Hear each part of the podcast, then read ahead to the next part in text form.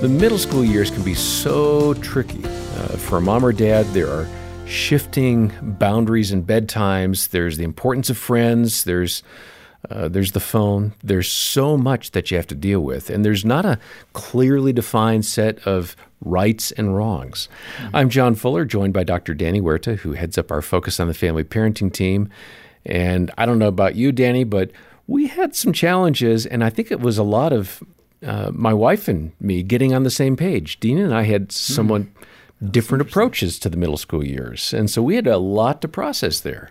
Oh, that's great, John. That's that's one I didn't think about that uh, there are differences between parents and that. that's so true. Heather and I had those moments, and I, as I was thinking about uh, th- this episode, I was thinking about when my daughter came back with so much more drama. Uh, with her friends and, and just the emotional ups and downs that I saw, the unexpected emotional ups and downs, hyperness, and then all of a sudden Crash. sad and oh my goodness, I'm never gonna have friends. My all my friends, no one likes me, and all of a sudden she's got all these kinds of friends all over the place. And then I also noticed during those years my son uh, having certain difficulties in, in understanding girls and what they were about. He goes, "Man, they're so confusing, What's Dad." the answer? Because I'm still thinking. Yeah, I, I, I was know. going, son, welcome to the club. You know, sign up, right? And uh, we did talk more about chores hmm. and then opinions they had. It opened up the door for more questions for me to explore where they're coming from, their mm-hmm. opinions, and uh, and who they are. But as you were saying at the beginning, this is a time where you're going to see a lot more independence starting to, to pop up, and also fears socially, fears of growing up. There's so many things that are kind of mixed yeah. emotions there, and uh, what a great opportunity for us to laugh now. But it can be frustrating for parents. It can be. It's also a really exciting opportunity for yeah. us as parents, and uh, we're going to hear now from somebody who's very enthusiastic about the middle school years, the junior high years. Uh, Becky Harling is a mom of four, and she spoke with Focus President Jim Daly to discuss some of the ways that she navigated this season as a mom. Let me turn a little bit to the older child, kind of the teen years, maybe yeah. going into junior high. Let's just pick the most difficult part of life. how, how do you begin to shift like when dealing with your nine year old daughter, now the 13 year old or the 12 year old pre adolescent, what, how are you encouraging them to have a voice when, you know, they can kind of care less if mom listens? Yes. did I do that well? You did. You know, whatever. I, yes, whatever the roll, the eye roll. You know, I, I think there, again, it goes back. Your central goal as a parent is not to correct behavior. It's to develop connection so that that child and to pray for your child so that they hopefully will grow up with an openness to a connection with Jesus. And so you have to keep that at the forefront of your thinking because I mean, we all know junior high years are wonky years, right? And Absolutely. kids go up and down and I remember one of our daughters having a massive meltdown. I it was the beginning of high school, I think. So um, a little older than junior high. And I was trying to listen, but I found myself getting defensive and it was just escalating. She was having this massive meltdown and I kept saying, But I didn't mean to come across that way. I meant to come across this way. And finally, Steve came in and he said, Can I take over? And I was like, By all means. Thank and, you, husband. Yes. And he just pulled that child on his lap huh. and he just said, Tell me more. And really, Wow. Her meltdown had nothing to do with me. It had everything to do with the pressure she was facing at school, pressure from girlfriends, pressure for all the things. And Steve just kept saying, Tell me more, hun. I love you. Tell me more. And she did. And I, I think that's an important concept for parents to get.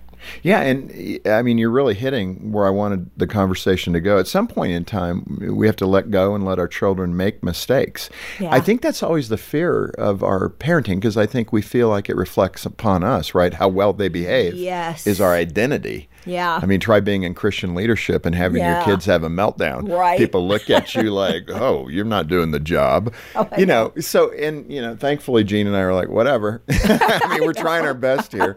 And the boys were so, so normal. I yes. loved it. I, we yes. prayed to the Lord, Lord, just let our boys have a normal childhood.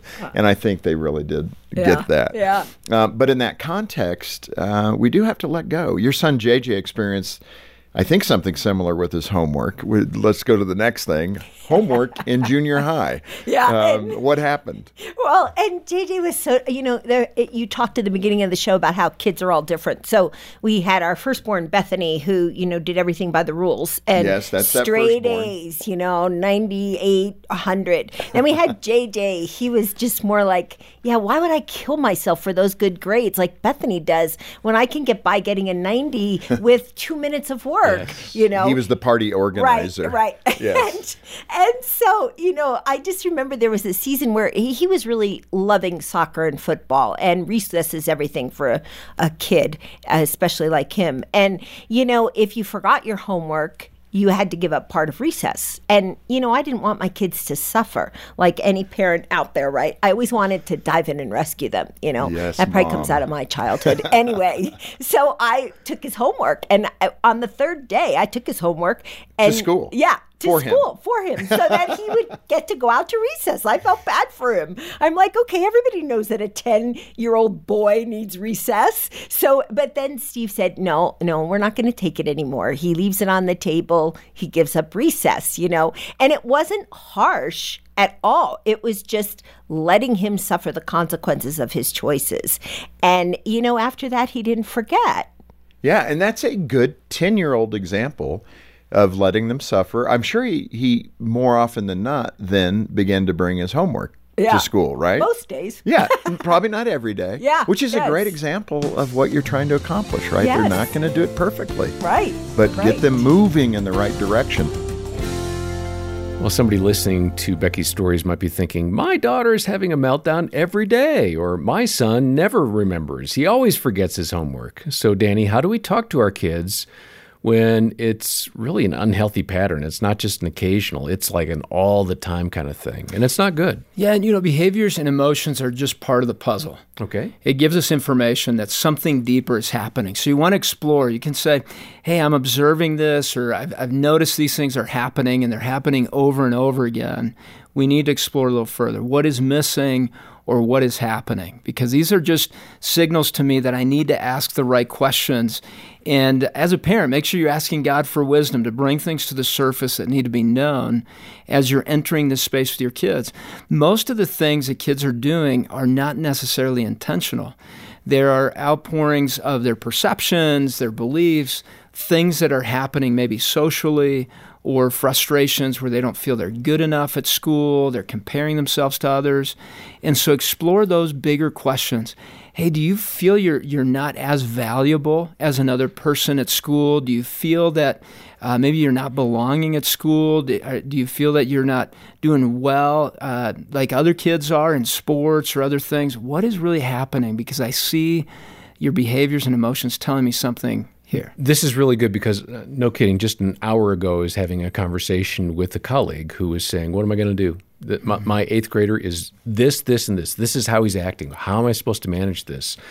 And um, all I knew to say was, Well, there's probably something behind the behavior. There's something going on.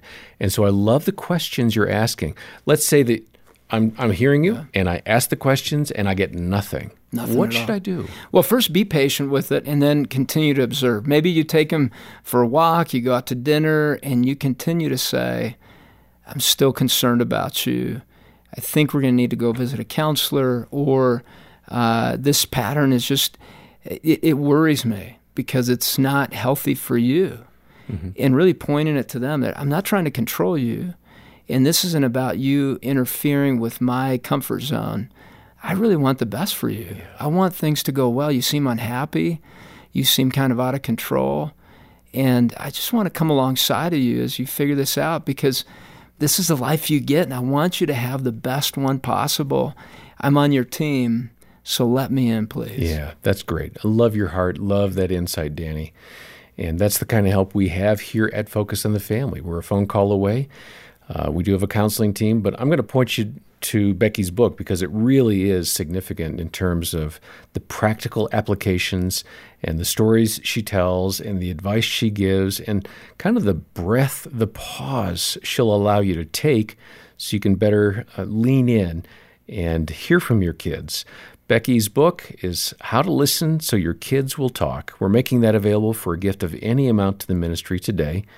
And uh, the donation link is in the show notes. And John, we created a wonderful curriculum called Launch into the Teen Years. Oh, it is wonderful. And yes. uh, this gives a great opportunity for parents of children about the ages of 8 to 12, 13 ish, to enter conversations on identity, friendships, influences, all the way to the conversation around sexuality. That's. And bringing a biblical worldview to all of that. And really, the intent is to open up great conversations for you and your preteen. Well, you've heard our heart to come alongside and equip you.